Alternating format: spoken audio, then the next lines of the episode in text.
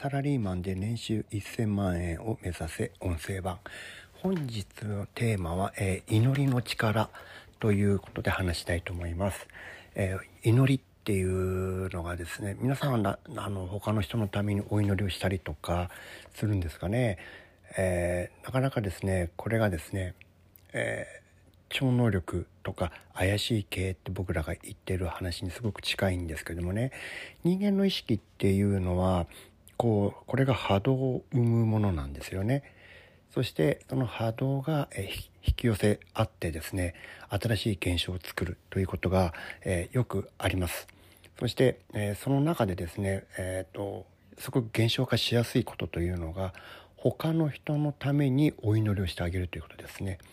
これは別に宗教の話をしているわけでは全くないんですけれども、えー、他の人が幸せになってほしいなとか良くなってほしいなとかそういったことを、えーと、祈るということをするとですね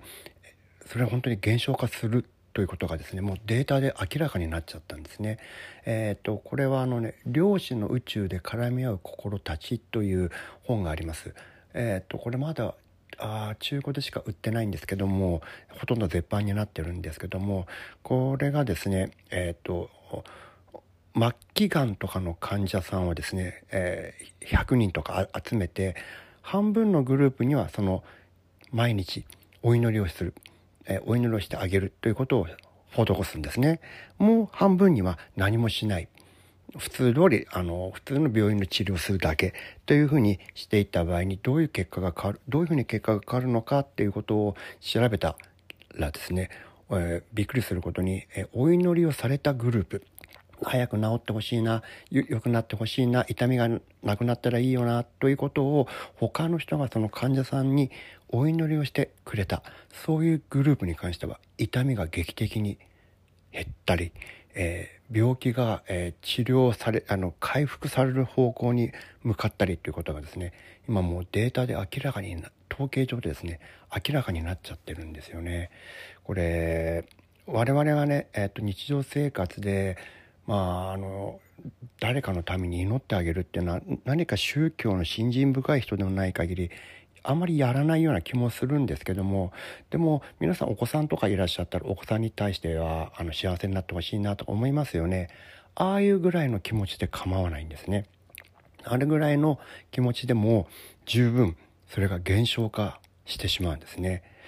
そして、えー、人のために祈ってあげるとその代わりに今度は自分にもいいことが返ってくるということが最近分かってきました。他の人のためにお祈りをすることが、え、ブーメランのように最後は自分のとこに回ってきてあなたの運勢が良くなっちゃうそういったことも、今はですね、えー、分かってきたんですよね。ですからね、えーと、ビジネスの場でも何だろうね他の人の成功を祈ってあげる何かのプロジェクトがスタートするのであればそれを聞いたらそのプロジェクトがうまくいったらいいなってお祈りをしてあげるというのはそのプロジェクトがうまくいきやすくなるためにですね結構必要なんですよね。そしてそのお祈りをしてあげたあなたの運勢も良くなる。逆に言えばあんなプロジェクト失敗したらいいのになってそれは逆の呪いですよね。その呪いをかけるとそれも減少化します。